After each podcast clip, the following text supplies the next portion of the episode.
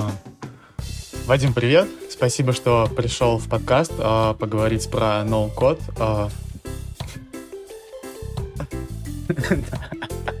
Ладно, давай еще раз. Я просто... Да все окей, все окей. Вадим, привет. Спасибо, что согласился прийти в подкаст и поговорить про ноу-код. Привет, привет. Я начну с небольшого вступления, потому что совсем недавно, где-то месяц назад, я вписался в достаточно странный для меня челлендж. Я абсолютно не технический чувак, я не знаю, как кодить, и мой бэкграунд — это финансы и маркетинг. А, но я решил вписаться в 100 а, дней No Code Challenge а, на Product Hunt. Была такая компания, и вот уже 30 дней почти, что я каждый день что-то делаю. То есть там формат ежедневных задач, и для меня это просто какое-то совершенно новое открытие было. То есть, грубо говоря, там каждый день какой-то новый продукт строишь совсем простецких, и в конце, как я понял, уже там э, софтовые мобильные э, приложения. Это просто невероятно, и совсем обычные та, тулы, которые я использую каждый день, оказывается, у них функционал в разы больше, поэтому я и решил э, записать подкаст про ноу-код, чтобы еще больше погрузиться. Э, давай начнем с того, что ты расскажешь немного о себе и почему ты согласился поговорить на тему ноу-кода. Меня зовут Вадик Михалев. Я э, серийный технологический предприниматель. Все, что я не делаю, все э, превращается в стартап. В моем бэкграунде есть э, как э, студийный сервисный бизнес под названием Rocket Slides, где мы э, делали, скорее всего, э, презентации для, для бизнеса. И там, на самом деле, очень много было чего автоматизировано с помощью ноу-код инструментов, в частности, Airtable, был бэкэнд, который там просчитывал определенные вещи. В общем, э, делая студию, я на самом деле сделал marketplace, который выглядит как студия. Вот, на самом деле, именно с Orchestrate началось э, мое знакомство именно такого рода с такого рода инструментами. А потом, после Orchestrate, у меня, ну и во время него, на самом деле, я запускал свой собственный стартап SaaS — в области collaboration а. Проект назывался Q-Design. А, я на него получал инвестиции от Free. Я его делал вместе с командой разработки. Мы в этом сервисе а, делали так, чтобы люди могли а, коммуницировать вокруг дизайн-макетов онлайн, асинхронно, с помощью комментов, ну, точек на, на макете. Сейчас это уже как бы норма, а тогда, в 2013-2014 году, это совершенно не было даже похоже на норму. Вот, я его делал вместе с Никитой Обуховым, который параллельно делал еще, запускал Тильду. Потом у меня, э, я запустил еще один проект под названием Content Hero. Э, это такой челлендж как раз, э, где ежедневно нужно писать посты каждый день в соцсети. Он у меня потом в какой-то момент разросся там в целую платформу для челленджей, там, целую подписку, там, что Netflix для челленджей. В какой-то момент я запивотил его в платформу для а, челленджей, которые могут запускать любые инфлюенсеры. То есть у меня есть типа 100 тысяч подписчиков, я могу там в один день запустить такого рода челлендж на любую тему, там отжиматься, учиться, снимать видео, что угодно. Вот. И можно с этого заработать буквально за один день с одного поста. И когда, а, ну, я это делал вместе с партнером Леней Бяковым, мы за несколько месяцев, по сути, несколько раз меняли бизнес-модель, запускали 3-4 разных продукта, и все это без кода с помощью Airtable, интегромата, стакера, э, ну и всех доступных на тот момент инструментов. Вот. И в какой-то момент я понял, что это очень клевая тема. Это гораздо более ценная тема, чем тот проект Content Hero, Habit Hero, который я запускал. Поэтому в какой-то, ну, я запустил канал, тогда он еще назывался «На коленке», который рассказывал такого рода зерокодерских инструментах. А, я знаю, что в мире это называется ноу-код, а, поэтому я стратегически выбрал для российского а, пользователя, скажем так, отдельное слово зерокодинг, потому что он как-то лучше ложится на русский язык. Обозначил это как движение, начал вокруг этого строить целые там целые сообщества. Сейчас у меня где-то порядка там 30 профессиональных сообществ вокруг каждого инструмента ноу-кода, потом в процессе стало понятно, что самое, ну, что с этим делать, этими там, с этой тонной сообществ. А в итоге а, я понял, что самый лучший способ был бы сделать из этого тех, образовательную компанию, потому что мне поступало много заказов а, и заявок на что, чувак, блин, классная штука, мне что-то некогда разбираться, есть тот, кто умеет делать. Вот, я понял, что те, кто умеет делать какую-то работу, его мало, поэтому я начал людей учить. Начиная с каких-то базовых, э, там, коротких интенсивов по Airtable интеграмату, а мы потом за, ну, привлекли еще пару партнеров и запустили онлайн-университет, университет zerocoder.ru. И сейчас это крупнейший тех в области ноу-код разработки, который учит разработке ноу-кода и готовит готовых специалистов э, бизнесу в команду для того, чтобы запускать новые продукты, ускорять скорость проверки гипотез и снижать стоимость этих проверок там в десятки раз. Да, это, это очень круто. А, ну, то есть можешь рассказать, что такое ноу-код, э, как будто это, я не знаю, как будто ребенку ты рассказываешь, то есть... Э... Ну, слава богу, что у меня есть дети, и я могу рассказать, как будто бы я рассказываю моей дочери или там 7 лет, или сыну моему там 4 года.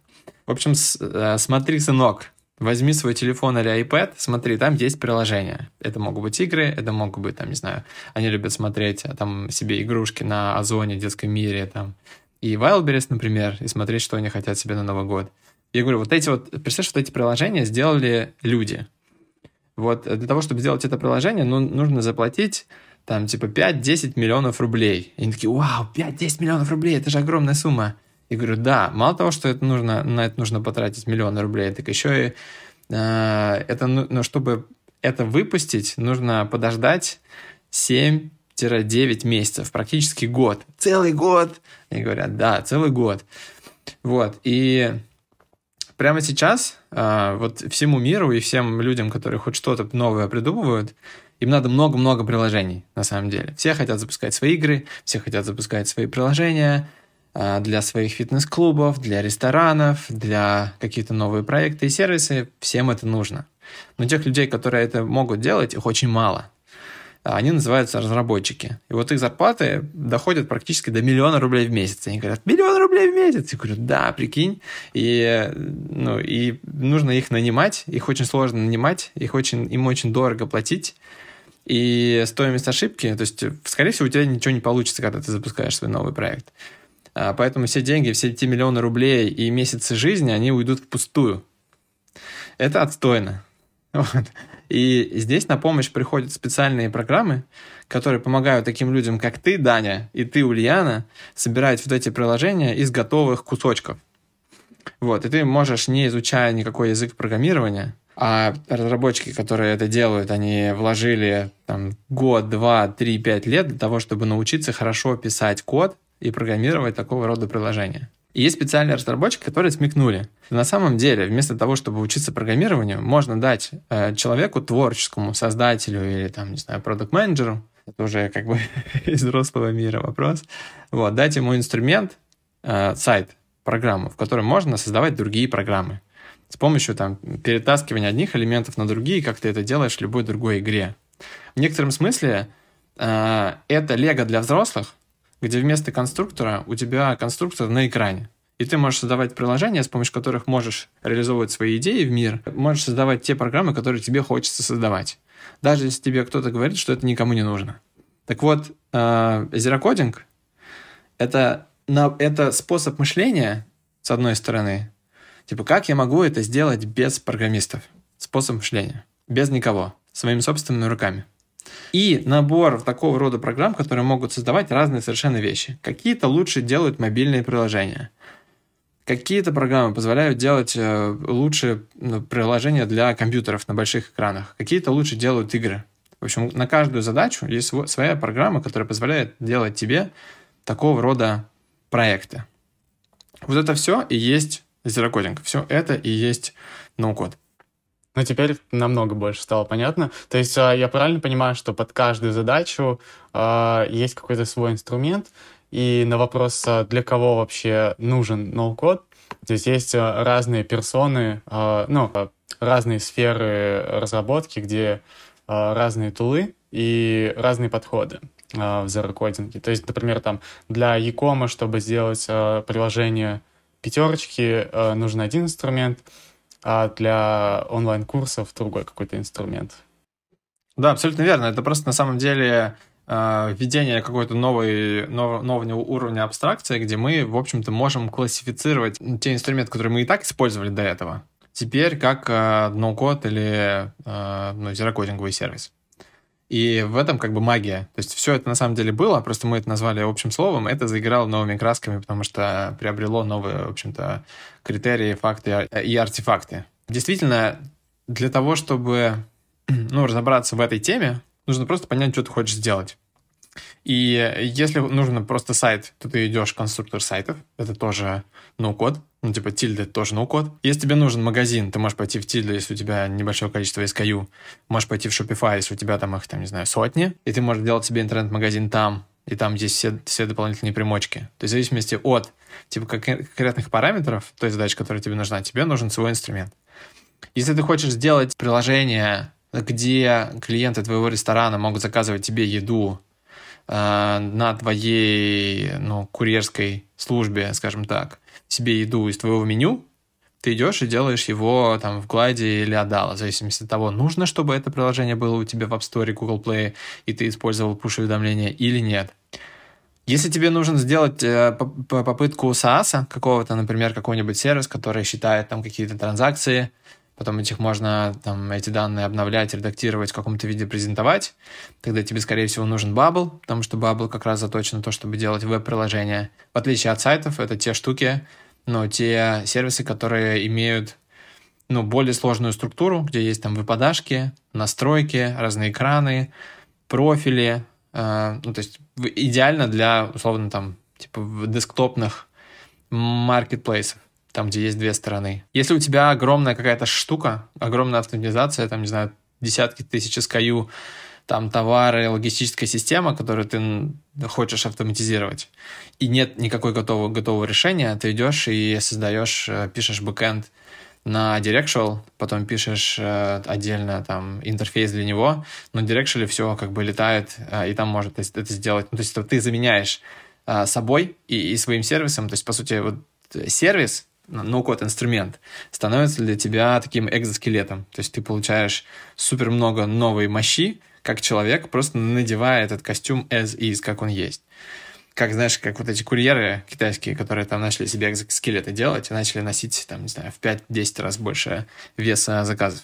Также и здесь. То есть ты вот вроде обычный человек, ты можешь делать сайты, а потом бац, надел на себя какой-то новый инструмент, и ты уже можешь делать приложения, которые по клику, мобильные приложения, которые по клику загружаются в App Store и Google Play. Вот в этом как бы вся и штуковина. Ты, мы говорили о том, что под каждую задачу есть свой инструмент. Да, то есть мало того, что есть разные форм-факторы того, что ты хочешь получить. Если ты, например, делаешь чат-ботика, который уведомляет тебя о том, а, там, не знаю, какие заявки вчера к тебе пришли, по какой цене и какая там конверсия за вчерашний день у твоего, твоего отдела продаж. Раньше нужно было идти нанимать какого-то чувака, ставить ему ТЗ, контролировать исполнение, там что-то отваливалось, он там чистил баги, там, разворачивал инфраструктуру и всякую такую херню. На самом деле, ты можешь пойти, это сделать там 3-4 пузыря, просто как набросать на экран свой. И у тебя это все заработает само. И это в некотором смысле а, такая компьютерная грамотность 2.0. Если раньше нужно было вот на современной работе условно справляться с Word, там, Excel и электронной почтой, то сегодня, а, в, в моменте, когда ну, типа стоимость одной гипотезы там в разработке там типа миллион рублей, там даже не гипотеза, это принт миллион рублей, может быть, 2 миллиона рублей. Я знаю компании, у которых так, ну, типа, спринт стоит столько, и ты такой, и даешь какую-нибудь задачу этой команде, и, скорее всего, она, ну, как бы неуспешная будет. Так вот, идешь, просто делаешь сам, если тебе нужно какое-то себе повысить удобство, повысить свою собственную продуктивность, выкатить свою собственную идею и гипотезу вовне, это вот я сейчас обращаюсь там к проектам, к маркетологам, к продуктам, идешь, делаешь сам. Или прям нанимаешь себе отдельного слесаря по этому инструменту. Но в целом, в целом, я смотрю это на, как на ну, целую дисциплину, которая становится вот новой компьютерной грамотностью. Ну, вот возвращаясь к вопросу э, того, вообще под какие задачи, я хотел еще упомянуть один важный момент. Ну, то есть а, такой тезис витает постоянно, и это постоянно слышу, что ну, ноу-код не очень уместен в больших компаниях, потому что там как бы у них свой бэкэнд, они, у них свои разработчики, и казалось бы, да, у них а, достаточно много денег, если взять там среднестатистическую просто большую компанию.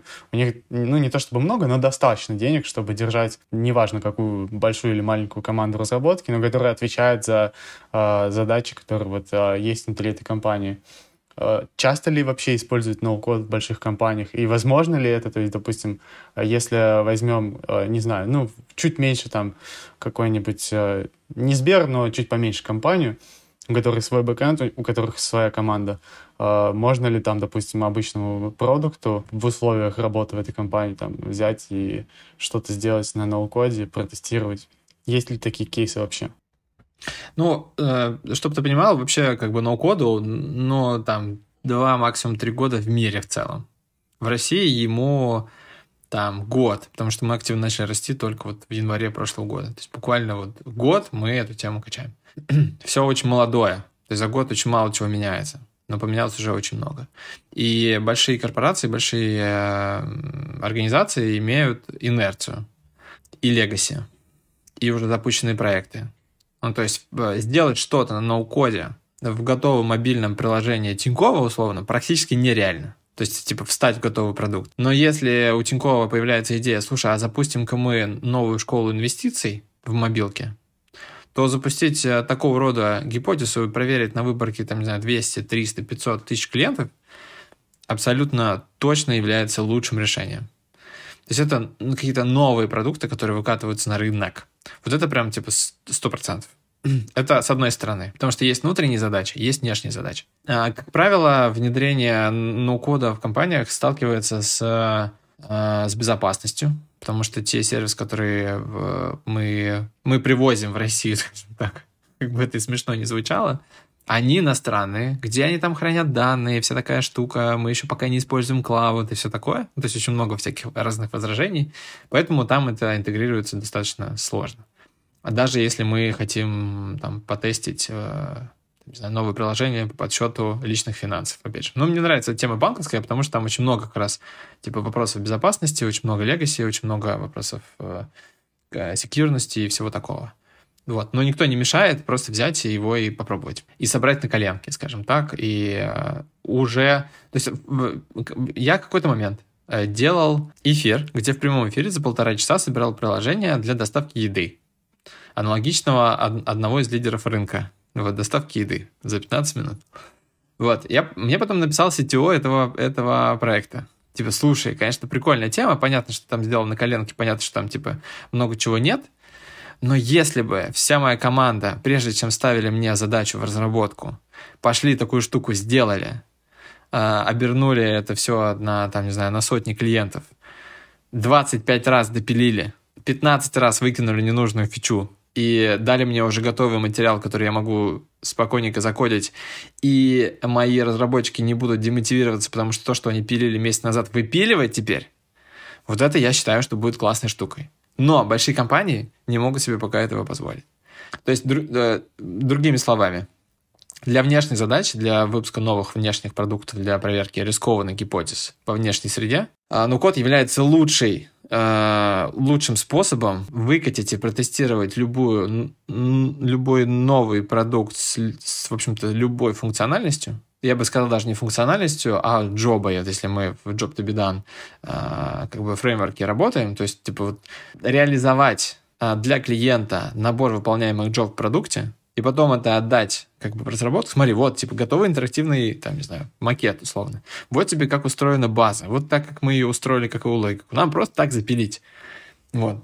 Тогда это самый лучший вариант. Ну, то есть, э, да, я, я правильно понимаю, что вот для тестирования гипотез и каких-то э, новых рискованных идей это круто. Э, также это круто для каких-то чуваков, так называемых инди-хакеров, но для самостоятельных продуктов внутри там больших компаний это пока что не ок. Я недавно узнал, что backendless — это, оказывается, no-code.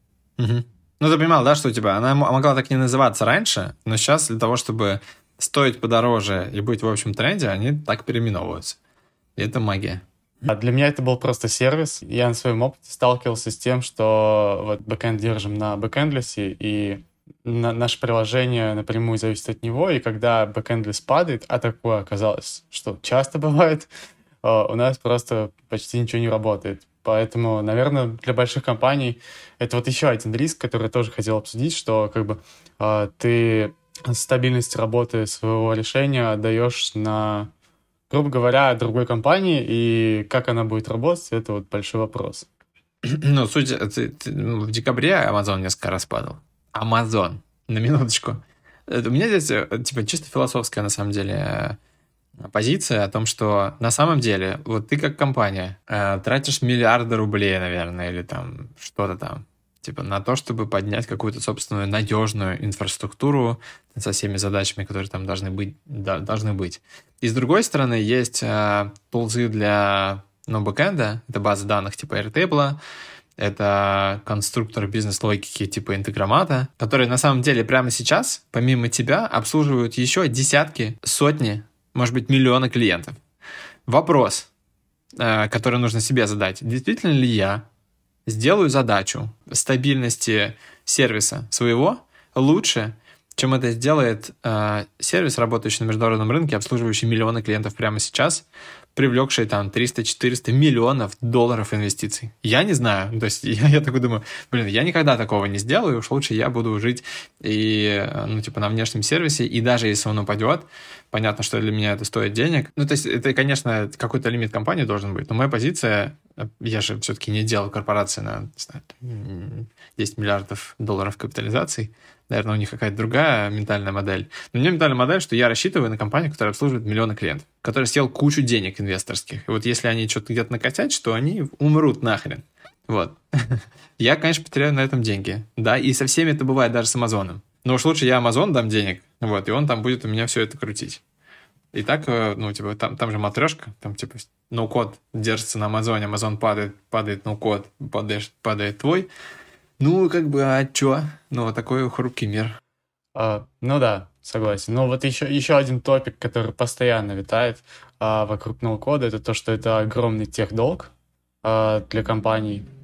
Ну, там самое простое будет, наверное, это то, что... Ну, такой самый простецкий пример возьмем, там, ты форму оплаты повесил на сайт или форму подписки э, через какой-то ноу-код, э, решение и то есть, если бы это было с твоим э, разработчиком внутри компании, это как раз вот я недавно такой пример видел, то это бы очень быстро починилось, ну, потому что как бы кто писал, тот и, тот и чинит и знает, как чинить. А с ноу-кодом, конечно, немножко посложнее, потому что для начала там надо размотать клубок и понять, а, что вообще за э, решение привело к такой проблеме, что у тебя там, например, сползла форма оплаты и, ну, вообще там принципе, страни, верст страниц поехала. Это, наверное, займет намного дольше времени э, чинить, э, и, возможно, как бы да, даже и не починишь, потому что, ну, непонятно, как это чинить. Ну и в целом таких проблем я на самом деле достаточно много слушал и про базы данных, и про что-то еще. А чья фраза, кстати, что ноу-код — это техдолг? Самое последнее — это телеграм-канал Федор Борщев. Да, и после этого поста мы с ним созванивались. А, и у нас там целая статья по этому поводу вышла. Ну, на самом деле, я когда готовился к подкасту, я как бы послушал еще несколько других подкастов про ноу-код. Но они не русские, и в целом я даже их не знаю, просто по поиску нашел. И там этот топик обсуждали. Ну окей, я так скажу. Ну да, это техдолг. А, и с ним нужно научиться работать. Потому что, ну, типа, ноу-код неизбежен. Что бы ты... То есть это же позиция тех, кто, в общем-то, отвечает за бэкэнд то есть за стабильность э, системы, которую, которую мы построили. Поэтому это просто задача, которую нужно ну, научиться решать э, ребятам, которые занимаются бэкэндом и стабильностью, и секьюрностью, и безопасностью, и, и всем таким. Это раз. А, никто же, как бы, когда, когда, мы, когда ребята говорят о том, что это техдолг, они же не говорят о том, что слава богу, что это техдолг. Потому что до того, как это превратилось в техдолг, это была еще там 20, 30, 40, 50 попыток хоть что-то сделать, хоть как-то заработать денег. И слава богу, мы это нашли и прикрутили какую-то, бог знает, какую платежку. Вот, никто же об этом не говорит. На самом деле, типа, на переднем крае, на переднем крае самая высокая, ну, типа, это первый этап воронки, где улучшение, увеличение скорости и снижение, ну, типа, увеличение, по сути, скорости, того, нахождения там денег, новых точек роста, повышения конверсии, вот там это находится. Вот, и там, ну, от него зависит, на самом деле, успех нашего бизнеса, а не, как бы, не от тех долга. Ну да, это не очень приятно, но с этим надо научиться работать. Да, я хотел добавить, что это не только техдолг, но и как бы, да, согласен, что это абсолютно точно пространство для творчества и поиска каких-то новых э, точек роста и м, тестирования вообще сумасшедшего количества гипотез без разработки, и это очень дешево выходит.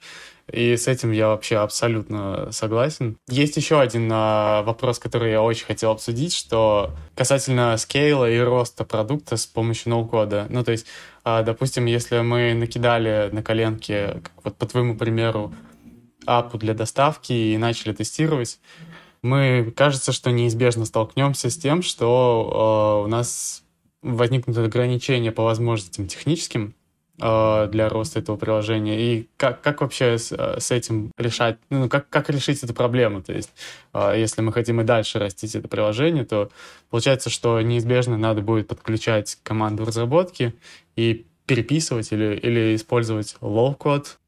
Ну, я считаю, что новая эра э, приводит к новым фрейворкам. Я назвал его вроде таким примерно словом, типа как градиентная разработка. Потому что а, когда мы находимся на стадии как раз а, даже не продукт маркет фита, а может быть и на нем, то есть мы ищем продукт, который будет расти.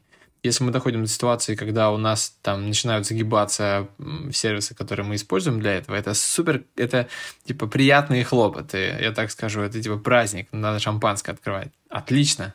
Нам нужно переехать на новую, ну, типа, технологию. И у меня ну, выработалось определенное видение того, как это нужно делать. То есть, например, мне сейчас часто приходят ребята делать marketplace какой-нибудь. И я им не рекомендую даже какой-то стек для создания мобильных приложений, чтобы поднять этот marketplace вообще, в принципе, создавать, потому что самая, ну, типа, самая минимальная форма marketplace — это телеграм-канал. Или там, не знаю, телеграм-бот, который высылает там новые там, не знаю, айтемы, на них можно откликнуться, короче говоря. Никакого интерфейса делать не нужно. И этого ботика можно сделать одним человеком на интеграмате, там, не знаю, за пару дней. И вот у тебя готов уже marketplace. Вот, и ты э, выдрачиваешь э, операции, типа, и в, начинаешь понимать, какие джобы нужны клиенту, какие не нужны, переписываешь, переписываешь тексты, перепишешь процессы, там несколько раз переезжаешь, потом у тебя появляется какой-то веб-интерфейс. То есть что я, например, сейчас делаю? Я делаю э, marketplace для зерокодеров. Я начал с канала, там сейчас три с половиной тысячи человек. С одной стороны, у меня есть заказчики, которым нужен ноу-код разработчик. И там вообще, типа, они такие, блин, я, мы только узнали, кажется, можно в 10 раз дешевле сделать ту же самую работу. Типа, что можно, что можно сделать? Я говорю, стопы, все, что я могу пока сделать, это публиковать ваш заказ. Потом завожу их э, в отдельное пространство, где они видят отклики, например. И становится понятно, блин, они вообще не в курсе, как эти отклики, как бы, как этих людей выбирать. И нужно допиливать продукт, не имея продукта, который помогает людям принимать решения. Сейчас я делаю модель скоринга, то есть для того, чтобы понять, помочь клиенту принять решение, какой ноу-код разработчик ему нужен, я э, иду в, в новый ноу-код инструмент, называется Software Restacker, который на базе базы Airtable разворачивает э, личный кабинет. И я раздаю сейчас всем, ну, типа, у меня там сколько? Сейчас в ботике там типа 300 исполнителей. Всего 300, прикинь которые откликаются на заказы, где можно за две недели заработать 300 тысяч рублей. И я им, и я им сейчас выдам а, личный кабинет, где они, и я им выдам ссылку прямую, типа через ботик автоматически. Чуваки, у вас теперь есть личный кабинет, идите загрузите свое портфолио, заполните параметры, я потом вас проскорю, и тогда, когда у меня клиент будет приходить на marketplace по, там, не знаю, хочет сделать marketplace по аренде э, спецтехники. И я должен из всей этой базы тех людей, которые откликнулись, а у нас иногда откликов бывает до 50 штук, э, проскорить каждого человека, исходя из его опыта проектов, стека, э, релевантных кейсов, отзывов, всего такого, типа, насколько он хорош. Типа, мне нужно клиенту дать самого лучшего человека.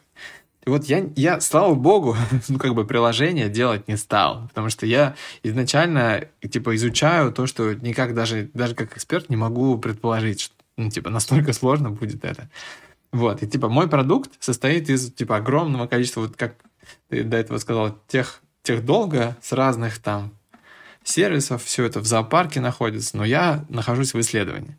Как нужно человеку помочь. Потом, когда все это станет понятно, я забетонирую, Э, этот процесс и скрипты в забетонирую, заметьте, ключевое слово, потому что забетонирую. Забетонирую — это условно написать в коде, я, для меня это так. Но я забетонирую это хотя бы в приложении, где можно будет уже в приложении для того, чтобы это было проще делать не через аккаунт нашего личного, ну, типа человека, ассистента, а прям через интерфейс это все заполнять, там, выбирать нужные параметры, там, не знаю, может быть, чтобы эта штука сама предлагала человеку, слушай, для твоей задачи есть три варианта, там, типа, инстаграм телеграм-канал, Адала, где можно, там, не знаю, Glide, где это просто веб-мобильное приложение, где пушей нет. Если пуши нужны, то вот такая штуковина стоит будет где-то 300 тысяч рублей, и вот тебе подходящие чуваки. То есть, по сути, такой тык-тык-тык. И сложная задача, я не знаю, что делать, мне нужна, такая задача. Кажется, я могу прийти к решению, к продукту. Типа, вот человек, вот бюджет, я ему даже дам, наверное, какой-нибудь, типа, шаблон, инструкцию, по которому, как в Икее, типа, тык-тык-тык-тык-тык, соберет ему приложение. Вот, и там, ну, типа, там где-то маржа есть. где-то, наверное, будет. Я к чему? О том, что если подходить к этому процессу прям академически, то э, происходит непрерывный процесс, переезда сервиса на сервис. Сначала у тебя условно база клиентов в Google табличке, потом переезжаешь в Airtable, потом, когда Airtable заканчивается, ты переезжаешь там на Directional. Когда у тебя появляются новые ветки интерфейсов, то есть у тебя иногда только ботик, потом появляется мобильное приложение, потом бац, появляется веб-интерфейс какой-то еще, где можно свой профиль редактировать, или там это приложение, или где-то еще. И там, ну, типа, все это вот в разные а, слои, а, ну, типа, разделяется. И потихонечку, потихонечку ты вот бетонируешь это потом в какую-то систему. Это стоит тоже в 10 раз дешевле, в 10 раз быстрее, чем это изначально делать, но я там 20 гипотез, 30 тысяч итераций провел, и прихожу к разработке уже с готовым решением. Другими словами, переезды неизбежны, если мы действительно движемся к продукту с высоким ретеншеном, с высокой ценностью для клиентов ограничения неизбежны. И каждое ограничение — это праздник, потому что, окей, супер, мы переезжаем на другое решение, которое еще нам продлит жизнь нашему продукту на текущей стадии. Мы добежим с ней до 100 тысяч пользователей или там до 100 тысяч SKU, а потом уже что-нибудь запилим. Вот. Но, как правило, ну, я рассчитываю, что скоро начнут покупать компании, которые еще даже ничего не накодили. И такие уже штуки происходят. То есть есть такая штука, как Directional, это российская разработка, и российских ребят, которые сейчас там топ э, борются Product Hunt Kitty Awards в области ноу-кода за первое место. Вот, они прям такие, то есть ты на них садишься и все.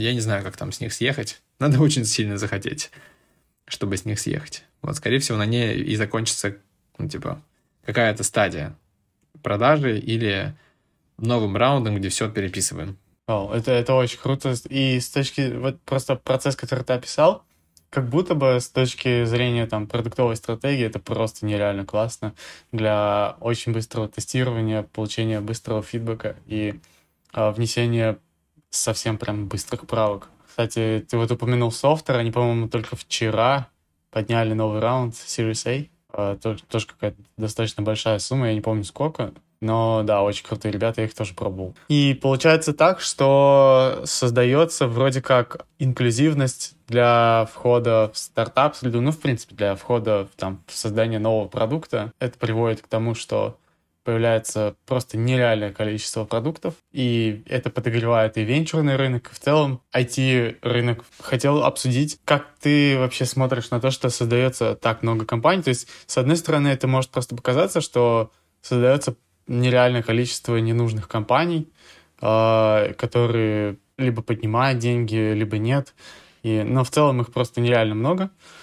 Или же это просто без какая-то, получается, безбарьерная среда и увеличение количества миллионных бизнесов, там, созданных одним человеком или небольших э, компаний. Просто это может показаться, с одной стороны, круто, но с другой стороны, скептично настроенным людям это кажется, что создается куча ненужных продуктов. Ну вот по процессу, который я только что тебе обсудил, просто никак не может произойти продукт, который не нужен. То есть, ну, в крайнем случае, ну, типа, появится канал, на который никто не подписывается в телеге.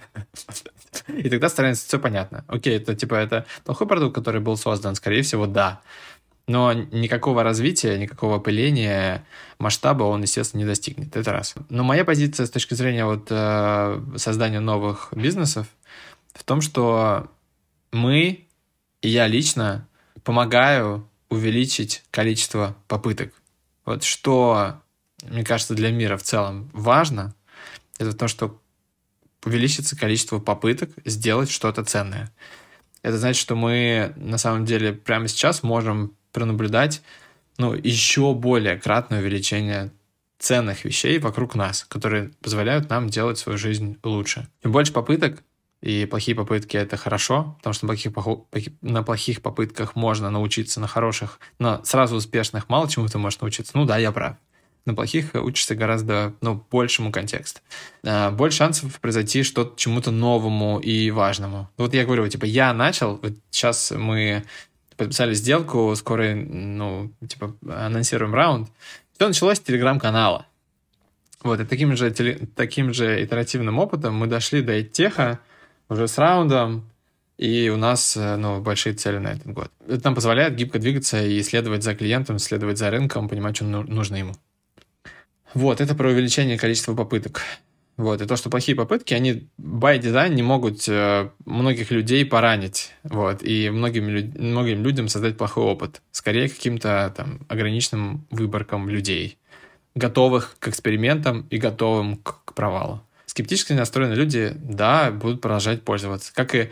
А, кстати, важный тоже момент. Типа они продолжат пользоваться тем, чем пользовались, не будут экспериментировать, поэтому они и скептики. Но есть, есть ну, более оптимистично настроенные люди, как я и ты, которые готовы что-то даже плохое тестить, блин, и давать фидбэк, потому что это тоже наша, наш фидбэк миру, это мы тоже делаем наш мир лучше. Это с одной стороны, с точки зрения э, бизнесов и повышения количества попыток. Еще одна важная штука, которая для меня принципиально важна и не видна обычно людям, которые не внутри, о том, что на самом деле э, ноу-код кратно просто повышает, э, открывает возможности для нового рынка.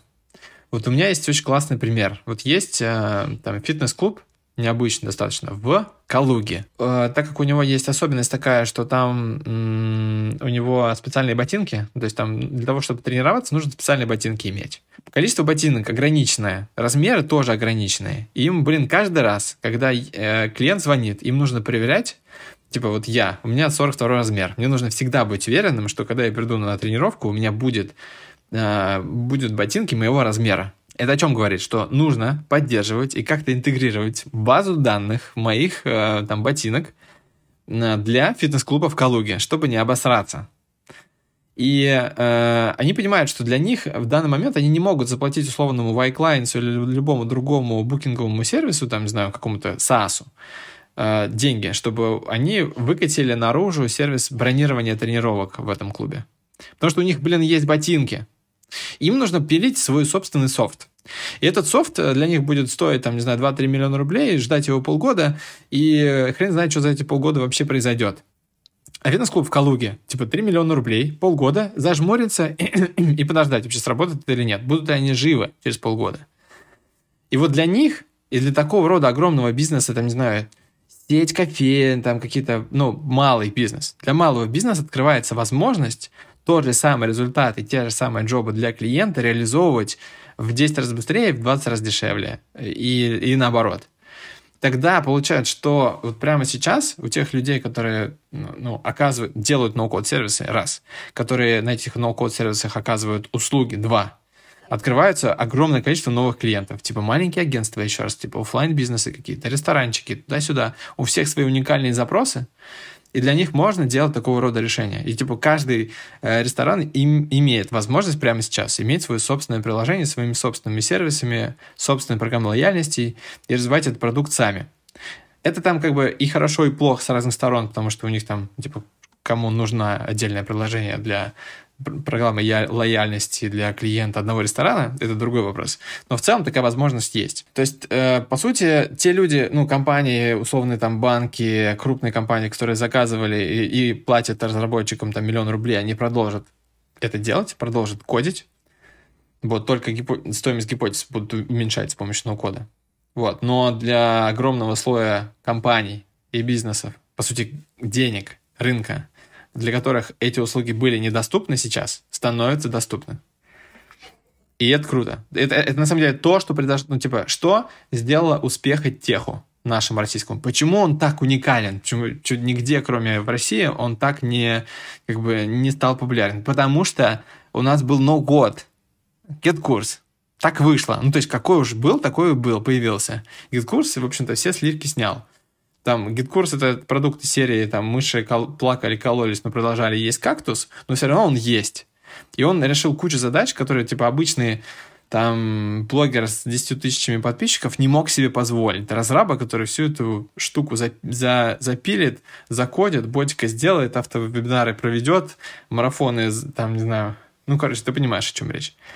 И это рождает, ну, новые, прям, типа, огромные куски рынка рождаются за счет того, что такой инструмент для всех доступный есть. Даже вообще не мог подумать и не думал в сторону м, такой персоны, как, допустим, фитнес-зал в Калуге. Просто я скорее смотрел с точки зрения разработки там какой-то своей приложухи или чего-то еще, но я даже почему-то не обращал внимания вот на такие джобы, как э, ты рассказал. И это просто сейчас мне немножко взорвало голову, потому что, ну, реально стоимость костов на какие-то очевидные боли для малого бизнеса, ну, малого и среднего, снижаются, и то есть э, э это просто невероятно. Еще я, кстати, думал э, в сторону того, что ноу-код позволяет э, чуть-чуть немножко сдвинуть парадигму двух основателей в компании, потому что ну, есть такая прям парадигма, что нужен хакер и хаскер, да? То есть тот, кто будет кодить, и тот, кто будет драйвить. И сейчас мне кажется, что с распространением ноу-кода будет возможно драйвить компанию соло-фаундером, то есть э, тебе на данный момент, там, на ближайшие пару лет развития твоей компании вообще, по сути, не нужен кодер, ты можешь сам все делать. И это не означает, что тебе не нужны сотрудники, но как э, фаундер ты можешь быть один. И э, поэтому у меня чуйка то, что сейчас очень много, ну, с распространением ноу-кода будет очень много соло-фаундеров. Я сейчас в Твиттере, на самом деле, их много вижу. В любом случае, я абсолютно поддерживаю твою точку зрения с, а, про то, что чем больше таких решений, тем лучше. Но я бы, на самом деле, еще уточнил чуть-чуть, это скорее речь не про соло-фаундеров, не знаю, почему это для тебя именно важно. А, ну, я бы сказал, что все больше будет компаний без э, CTO, а, потому что CTO перестает быть ну, на каком-то масштабе ключевой компетенцией э, недоступный человек. Потому что, типа, почему появлялся CTO кофаундер? Потому что нет денег, чтобы чуваку заплатить, чтобы он что-то закодил. Вот. А сейчас можно более э, бюджетному человеку просто нанять его на работу, заплатить ему денег, и у тебя будет тот же самый результат. И это, да, очень хорошо. И это не говорит о том, что, типа, соло-фаундеры, потому что у нас сейчас, типа, компания, э, там, выручка 50 миллионов рублей за прошлый год, вот, ничего ни строчки кода не было написано, и это было бы невозможно. Типа тильда, там GitKurs, интеграмат, Directional, все это у нас, э, ну, все это нам позволило все это сделать без там CTO в компаниях. Короче, у нас, э, ну, э, в компании не соло-фаундеры, вот, а четыре non-tech founders. Вот, и это круто. Типа, ну, все равно я, я за то, чтобы фаундеров было несколько. А, я на самом деле тоже за, но просто это такой очень э, распространенный топик, когда я готовился как раз к подкасту о, о, и в Твиттере, и очень часто видел э, вот этот топик, что типа соло-фаундеры с помощью ноу-кода могут быстрее бежать и меньше платить. Вот. А, давай, наверное, в завершение я хотел бы у тебя узнать а, топ сколько-нибудь, сколько хочешь, твоих любимых ноу-код инструментов. Ну, то есть, э, возможно, ты не так часто их используешь, но хотелось бы услышать именно те инструменты, от которых ты в восторге, там, в плане, да в плане всего. Давай расскажу. Ну, во-первых, типа, есть инструменты, да, есть одно дело создавать, другое дело там как бы засучивать руки и там что-то корректировать. Вот одна из прикольных тоже особенностей ноу-кода в том, что ты можешь э, Э, дать человеку задачу собрать какого-нибудь транзакционного ботика с бэкэндом, который будет тебе рассчитывать какую-то статистику, отчеты, новые отклики присылать, все такое на интеграмате. Вот, но ты можешь в любой момент туда зайти, зайти в пузырек и отредактировать там какой-то текст, добавить еще какой-то блок текста. Там, типа, не нужно ставить задачу, там, волоть, там, короче, в сценарии, где там чувак зашел, откомментил, нажал на кнопку, перешел, там поправь вот эту вот текст. вот. И этого уже не происходит, потому что вся команда, которая уже как бы а, опылена вот этой технологией, она может прям сама пойти и поправить. И типа, разработчику, ноу-код разработчику, нужно только создавать ну, новые сценарии. Вот. А редактировать и допиливать их может уже сама команда, без него. Вот, это крутость. Вот, по поводу топ-10 топ инструментов. Во-первых, самая прикольная, самая клевая тема, которая сейчас э, вообще в принципе существует, это мобильная разработка. И в них три ключевых инструмента. э, которые, которыми я восхищаюсь. Первый — это Glide, который позволяет из Google таблички делать мобильное приложение прям молниеносно. У меня всегда есть на своих воркшопах э, типа задания в перерыве за 15 минут. Вообще чувакам совершенно не в курсе ни о чем. Даю готовую базу, даю глайд, типа засунь, за, типа она съест эту Google табличку, выплюнет тебе готовые приложения, типа ресторан Тануки, с меню, э, либо там аналог Airbnb. И люди за 15 минут уже скидывают приложение, смотрите, я сделал, офигенно, клево. Это глайд. У него есть сильное ограничение, но типа старт максимально быстрый. Дальше это Адала. Не, насколько знаю, это, это, это веб мобильное приложение, да? Да, да. Ну, это типа мобильное приложение как бы в контексте джобы для клиента, что он может с телефона э, воспользоваться полноценным мобильным опытом, пусть даже это просто ссылка на веб-сайт который настолько хорошо адаптирован под мобилку, что выглядит как мобильное приложение. Поэтому я э, называю это мобильным приложением. Технически нет. Да, технически это мобильная версия, но работает она прям как мобилка. Не отличишь вообще часто. А дальше это Адала. Это штука, которая подарила нам возможность прям типа на кнопку нажать и загрузить наше приложение в App Store, которые мы собрали как в Тильде. А, вот, третья штука, которая их догоняет, это Flutterflow. Flutterflow — это что-то типа WebFlow, только как раз ту же самую задачу решает. Это э, не, скорее не... Знаешь, есть еще тонкая такая грань, короче, между ноу-кодом и код-геном. А, генератор кода. Короче, Flutter, Flutterflow — это генератор кода на Flutter, который может делаться типа, руками продукта или там веб-дизайнера, например. И вот он скоро идет там в сторону ноу-кода, чтобы прям там все делать туда подключаешь Flutter разработчику, он туда допиливает еще код, и все, у тебя вот приложение тоже у всех под рукой, и все могут с ним взаимодействовать, вот как с Lego или тестом. Вот, это топ-3 про мобилку. А дальше автоматизация, естественно, это интегромат, такой швейцарский нож, а, который мы везде используем всегда. Если что-то нужно автоматизировать, идешь в интегромат, пузыри накидываешь. Дешевый, супер классный, удобный, клевый.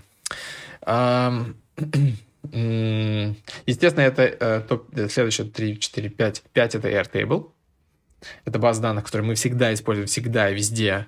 И используем ее как готовую базу данных э, на большом количестве проектов. И она практически не умирает. В какой-то момент мне приходилось там несколько баз одновременно там держать по 50 тысяч там строк, чтобы она выживала, там, чтобы делать свой сервис по созданию, ну, типа я сделал машину, которая делает дизайн слайдов. Вот, я, мы там сделали там редизайн 30 тысяч слайдов. Ну, что можно было в день одному человеку тысячу дизайнов делать. Вот, я на Airtable его все поднял. интерфейс там тоже можно понять, короче, все такое. Вот, и, собственно, на базе Airtable есть еще вот стакер и софтер, как самые перспективные, наверное, штуки, которые позволяют. Прям у вас есть баз данных, набросили стакер, у вас получился личный кабинет. Охренеть, просто, типа, в шок. Там тык-тык-тык, все, у них там логин, авторизация, забыли пароль, все это включено, там настройка профиля, добавление новых сущностей, класс. Софтвер, правда, сырая еще хрень. Надеюсь, что они потратят деньги правильно, но как идея прям вообще огонь. Ничего делать не надо. Это получается 6-7. А, это те, с которыми я прям а, работал и работаю.